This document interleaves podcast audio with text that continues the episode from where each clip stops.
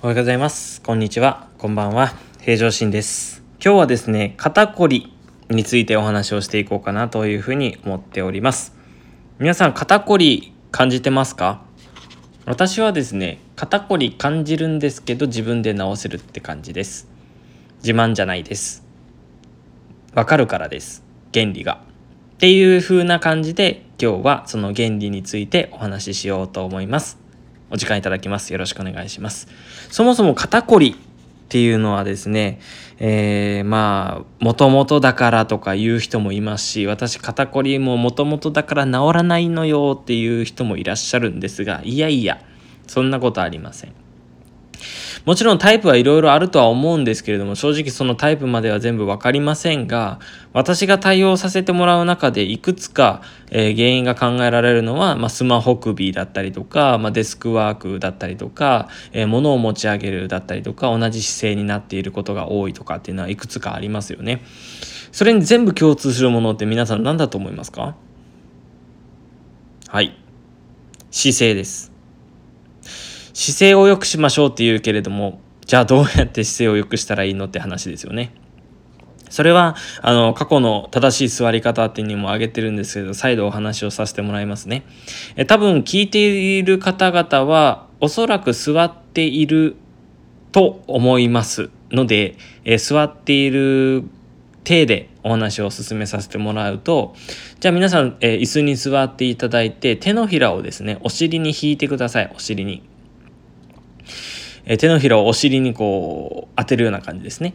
で、そうして、お尻をこう左右に振ったり前後に振ったりしてゴリゴリって当たる骨があるはずです。それ座骨って言うんですけど、座る骨って書いて座骨ですね。そこにしっかり体重がまんべんなく乗るように意識してください。そうすると、ぐっと体重がそこに乗るようにすれば、多分骨盤立ってるはずなんですよね。骨盤が立つっていうのはまっすぐになってるはずです。そうなると猫背でゴツンと綺麗に体重乗せるってなかなか難しいんですよ。綺麗にまっすぐ乗せようと思ったら背筋まっすぐ乗ってるはずなんですね。そこが自分の正しい位置の最初の基本になります。で、そこで肩の位置だったりとか、首の位置とかいろいろありますけれども、まあ、そこはちょっとぜひ YouTube の方見ていただければいいかなというふうに思ってます。で、肩こりに話少し戻すんですけど、肩こりってですね、えー、こりを感じているところをこうほぐすっていうようなイメージわわかります肩を、肩もみありますよね。それ、一回ほぐせばですね、確かに柔らかくなって気持ちよくなるんですよ。気持ちよくなるんだけれども、元に戻ります。凝ってるからほぐす。また凝る。の繰り返しで、その凝り、肩こりっていうのは慢性化してしまう。そうなると、ほぐすごとに体が慣れてしまう。凝ったらほぐす、凝ったらほぐすっていう繰り返さないためにも、なぜそういうことが起きるかっていうことを原因を知らないといけないんですね。それが一つは姿勢なんです。姿勢って一言で言ってもし、なんで姿勢をすごくしつこく言うかっていうと、姿勢が正しくなければ、その後のストレッチだったりトレーニングにつながらないわけですよ。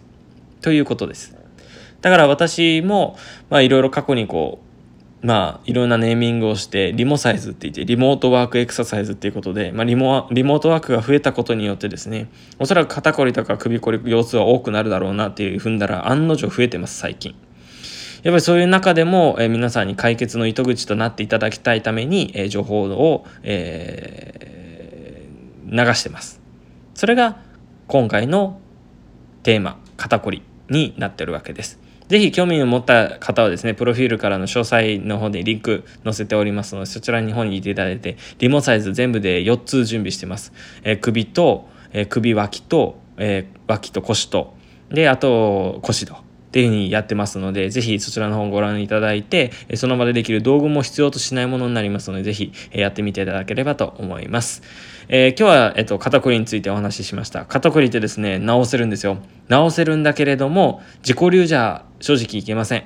えー自分で、えー学んでいただいて、えー自分で体の状態を知っていただいて取り組んでいただければと思っております。今日はこれで終わらさせていただきます。ご清聴ありがとうございました。それではまたお会いしましょう。